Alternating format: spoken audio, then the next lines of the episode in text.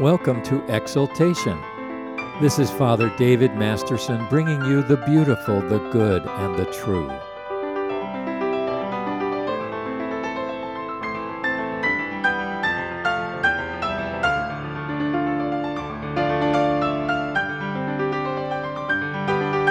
Our scripture today is Matthew 4, verses 1 through 11. Then Jesus was led up by the Spirit into the wilderness to be tempted by the devil. And when he had fasted 40 days and 40 nights, afterward he was hungry. Now when the tempter came to him, he said, "If you are the Son of God, command that these stones become bread." But Jesus answered and said, "It is written, Man shall not live by bread alone, but by every word that proceeds from the mouth of God." Then the devil took him up into the holy city, set him on the pinnacle of the temple, and said to him, "If you are the Son of God, throw yourself down. For it is written, He shall give His angels charge over you, and in their hands they shall bear you up, lest you dash your foot against a stone." Jesus said to him, "It is written again, You shall not tempt the Lord your God." Again the devil took him up on an exceedingly high mountain and showed him all the kingdoms of the world and their glory. And he said to him, "All these things I will give you if you fall down and worship me." Then Jesus said to him, "Away with you, Satan! For it is written, You shall worship the Lord your God, and him only shall you serve." Then the devil left him, and behold, angels came and ministered unto him.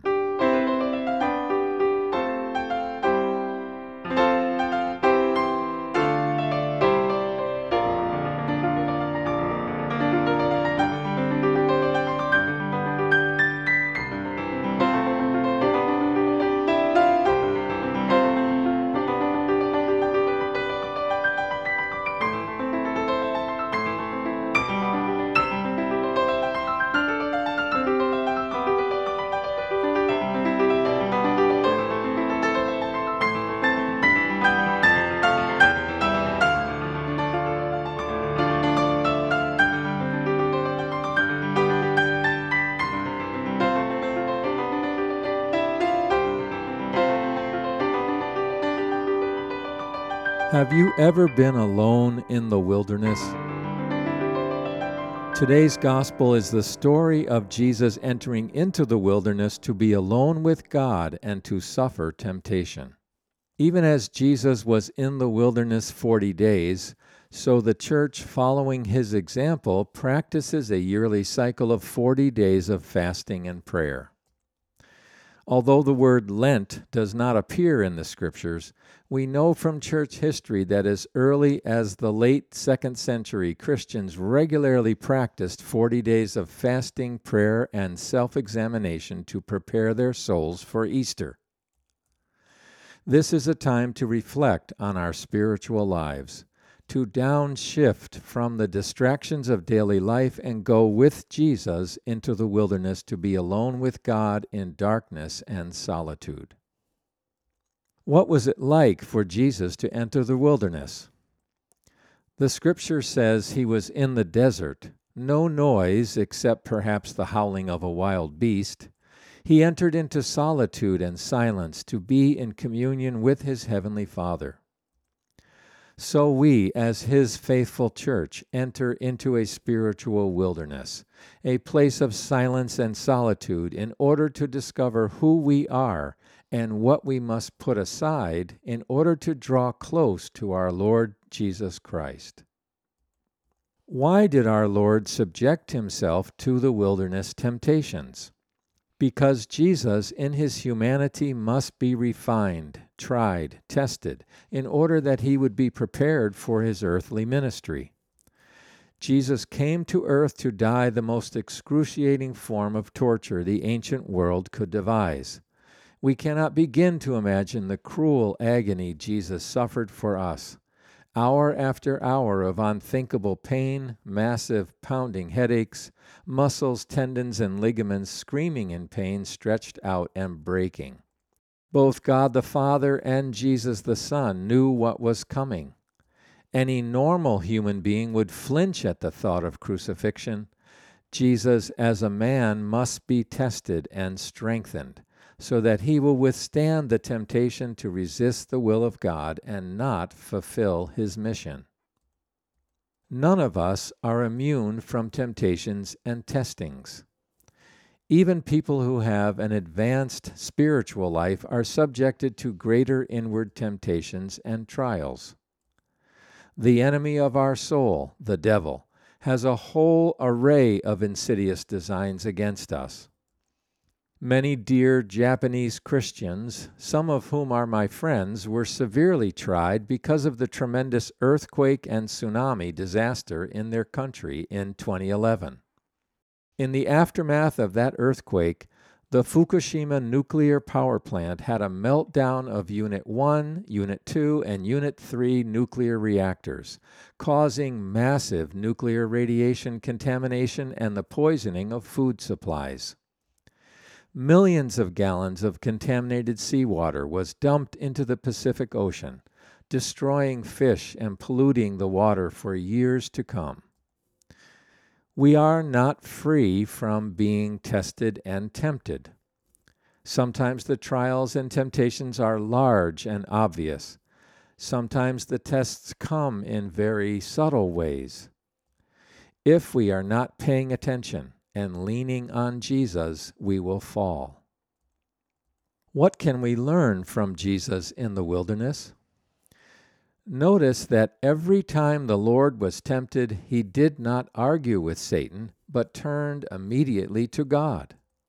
He said 3 times, "It is written, it is written, it is written." In Jesus' case, he had access to the Old Testament portion of the Scriptures. In our case, we have the added blessing of the whole Word written in both Old and New Testaments. The Holy Scriptures were his reference point. The will of God was his eager delight. Whenever we are tempted, we have confidence that our compassionate Savior will help us in our times of need. He took our humanity into the indestructible bond of his divinity. Every time we are put to the test and tempted, he is beside us to help us, because he was there before us and conquered. He won the victory and invites us to share in that victory. The 3 temptations of Jesus are the same 3 temptations which all of us face. The first one came as the result of hunger. Jesus fasted 40 days, so we know he was very hungry. The temptation to turn stones into bread happens whenever the demands of our hungers, the longings of our bodies and senses, call for attention. The longings which we have are not wrong. Every human being longs for love, companionship, meaning, satisfaction. None of these longings are wrong. The key is how we satisfy these longings.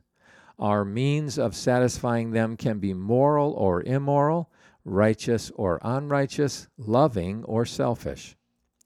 God desires that we surrender our longings to him to be satisfied according to his good plan and will for us. The second temptation came as an inducement to reduce God's power to something we can control for our own human purposes. Satan tried to pressure Jesus into presuming upon God's power and protection for selfish reasons apart from God's will. Throw yourself down from this high place, and the angels will come and rescue you. You won't be hurt because God will protect you. This is Scripture twisting and manipulation to get what we want rather than leaning upon God's will for us.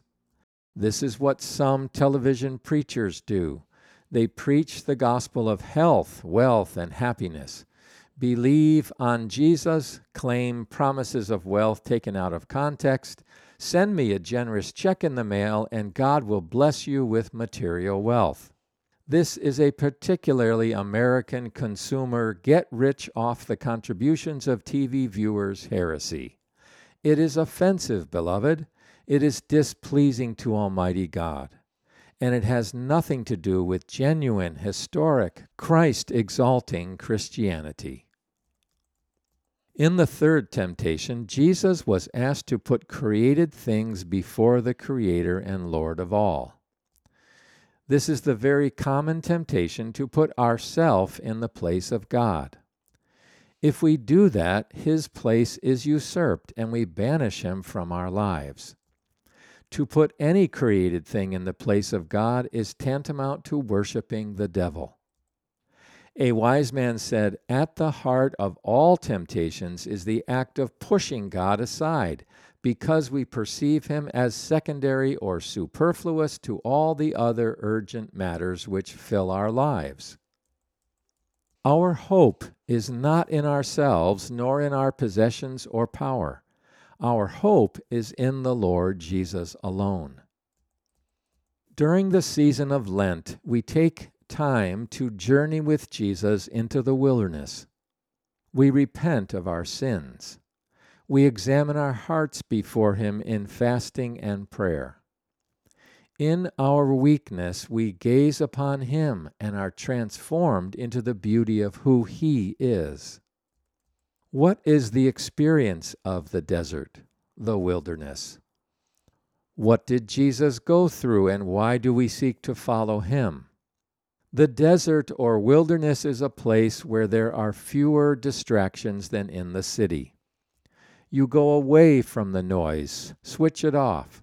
You turn off the TV, computer, cell phone, radio, music, movies, and a host of other distractions and sit in stillness before God. We try to do this in the experience of worship every Sunday. We have times of silence to sit in stillness and reflect on God. We set aside illusions about what is important to pursue, what is truly lasting and spiritually significant. Now, some may say, it's not practical to do what you suggest. There just isn't enough time. I have too many people depending upon me to take time out for prayer or fasting or silence. Really? Life's clock incessantly ticks away, and soon we will all be in our graves. Will we look back and regret that we have not invested ourselves in that which is eternal and truly significant? When we enter into self-examination with Jesus, there is no hiding place in the desert. Whatever is inside us comes to the surface. This is our opportunity to put our souls before a mirror and see ourselves as we really are. It is an invitation to allow our darkness and our wounds to show themselves so that we can deal with them and allow them to be healed by the grace of Jesus.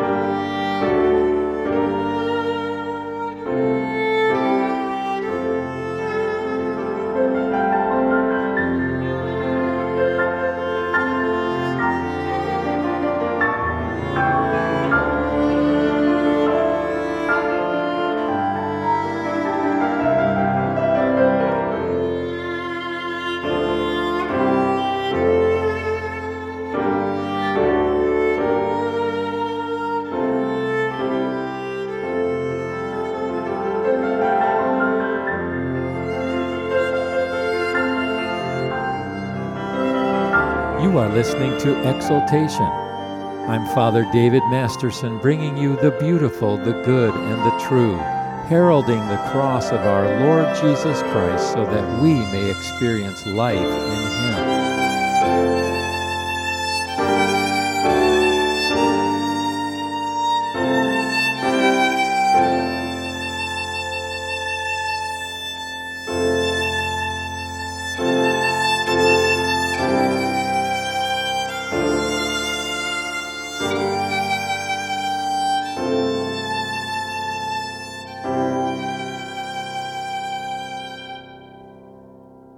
Let's continue our lesson.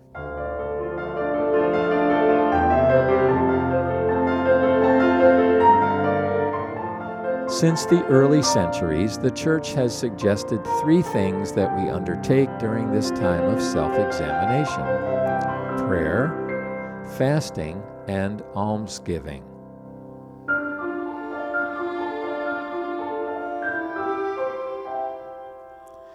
It is quite a small thing to give something up in order to express to the Lord that we are really trying to put Him first in our lives. Fasting from food must go together with fasting from unloving actions and attitudes towards others. Look at our Old Testament reading in Isaiah chapter 58. The people of God in the Old Testament were going through the motions of fasting, but their hearts were far away from God. Verse 5 of Isaiah 58 says, "Is it such a fast that I have chosen? A day for a man to afflict his soul? Is it to bow down his head as a broken reed and to spread sackcloth and ashes under him? Will thou call this a fast and an acceptable day to the Lord?" Verse 6, "Is not this the fast that I have chosen? To loose the bonds of wickedness, to undo heavy burdens, and to let the oppressed go free, and that you break every yoke." Verse 7, "Is it not to give bread to the hungry, and bring the poor that are cast out to my house?" The whole idea is to go within to examine our sinful ways, turn from them, and practice observable love towards God and our neighbor. Just going through the motions of fasting accomplishes nothing. Will we forgive those who have hurt us and not harbor resentment any longer? Will we let go of our grudges? Will we give up our need to dominate and control others? Will we give our money to feed the poor and hungry? The fasting from food or other pleasures simply opens the door to a true inner fasting of our hearts from sin. What we do with our bodies is internalized spiritually, and we experience abstinence from sin which pleases God. Once we abstain from sin, we are more free to give our time and money to help the needy. We also need to remember that it is in the wilderness that our defenses are low. It is in the wilderness of loneliness and desolation that the devil comes to tempt us. Simone Weil said, "All sins are attempts to fill voids." That is what the devil does. He tempts us to fill the voids in our hearts with food, material possessions, lusts, desires, power over others, anything to fill the aching emptiness within. But what is God's promise?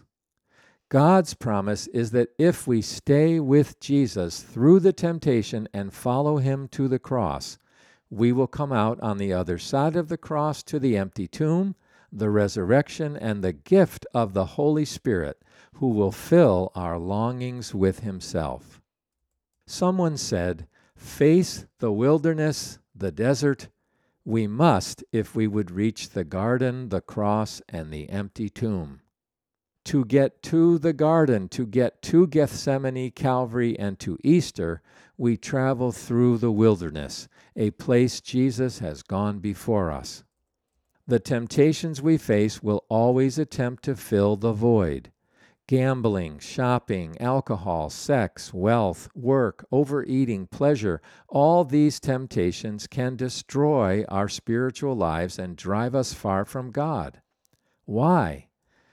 Because when we use alcohol or sex or possessions or pleasure to fill our inner needs, we only feel good for a few hours, and then we're right back to the emptiness again. The only way a human being can be satisfied is if he is filled with the Holy Spirit, if he has Jesus Christ living on the inside. Then there is the temptation to concentrate on our own problems and miss the hurt and pain that fills our world every day. What about poverty, disease, worldwide sex slavery and trafficking, child pornography, the homeless, and so many other atrocities we see all around us? The devil's trap is to get us so caught up in ourselves that we don't reach out to a hurting, dying world with the message of the gospel. Titus 3:14 says, "And let our people also learn to engage in good deeds to meet pressing needs, that they may not be unfruitful." The needs around us are immense. We must learn to engage in good deeds to meet these pressing needs as best as we can. Our Lord Jesus said, "Man does not live by bread alone." Our lives are not based on physical bread, but on the living Word of Jesus, which gives us true life within. So what are we to do? We are to become intentional about our walk with God. We take the time to scrutinize our souls, to sit quietly before God and listen. We pray prayers of repentance. We ask Him to weed out those false gods to whom we give so much time and allegiance, so we can worship the true and living God. William Law was a godly preacher of the 18th century. He wrote a marvelous spiritual classic entitled A Serious Call to a Devout and Holy Life. In that book he says, "We do not have that perfection which our present state of grace makes us capable of, because we do not so much as intend to have it. Why are we not so devoted as the primitive Christians? Neither through ignorance nor through inability, but simply because we have never intended it." The season of Lent can be a time of richly rewarding accelerated spiritual growth. It is the opportunity to plumb the depths of our souls to find the pearl of great price. Through self-examination, repentance, and prayer, we journey with Jesus out of the wilderness and ever onward towards Jerusalem, the cross, and the empty tomb. Jesus did not promise this journey would be easy. It's actually downright difficult. But Jesus did promise that the Holy Spirit would be there to guide and strengthen us on the journey. Now is the time to ask the Holy Spirit to help us do the hard work it will take to bring us into deeper union with our Lord. We can decide to do nothing this Lent season, not to work on our spiritual lives. That temptation is always before us, and the devil delights if we take that path. But Jesus, our Master, has already gone before us. Hebrews 2:17 and 18 says, "Therefore he had to be made like his brethren in every respect, so that he might become a merciful and faithful high priest in the service of God, to make expiation for the sins of the people. For because he himself has suffered and been tempted, he is able to help those who are tempted." Let us follow Jesus these weeks ahead.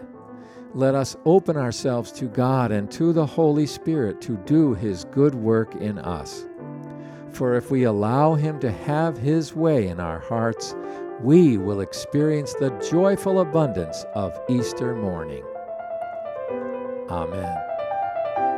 For of Him and through Him and to Him are all things. To Him be the glory both now and forevermore. Amen.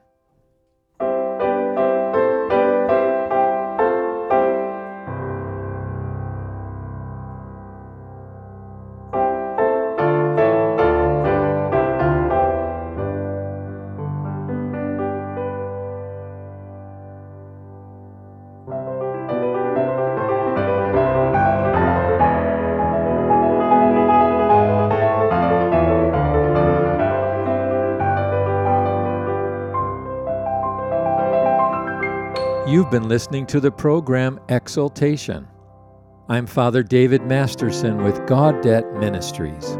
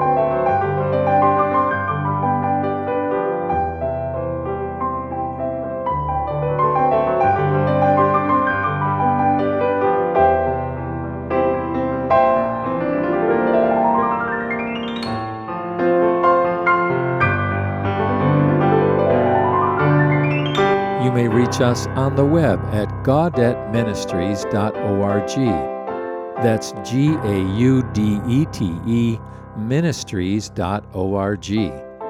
This gospel outreach is entirely listener supported. Please help us proclaim the gospel on the radio to a needy world. You may donate online at our website. Your gift, large or small, is gratefully appreciated. Until next time, may God richly bless you with this word of encouragement from the prophet Isaiah.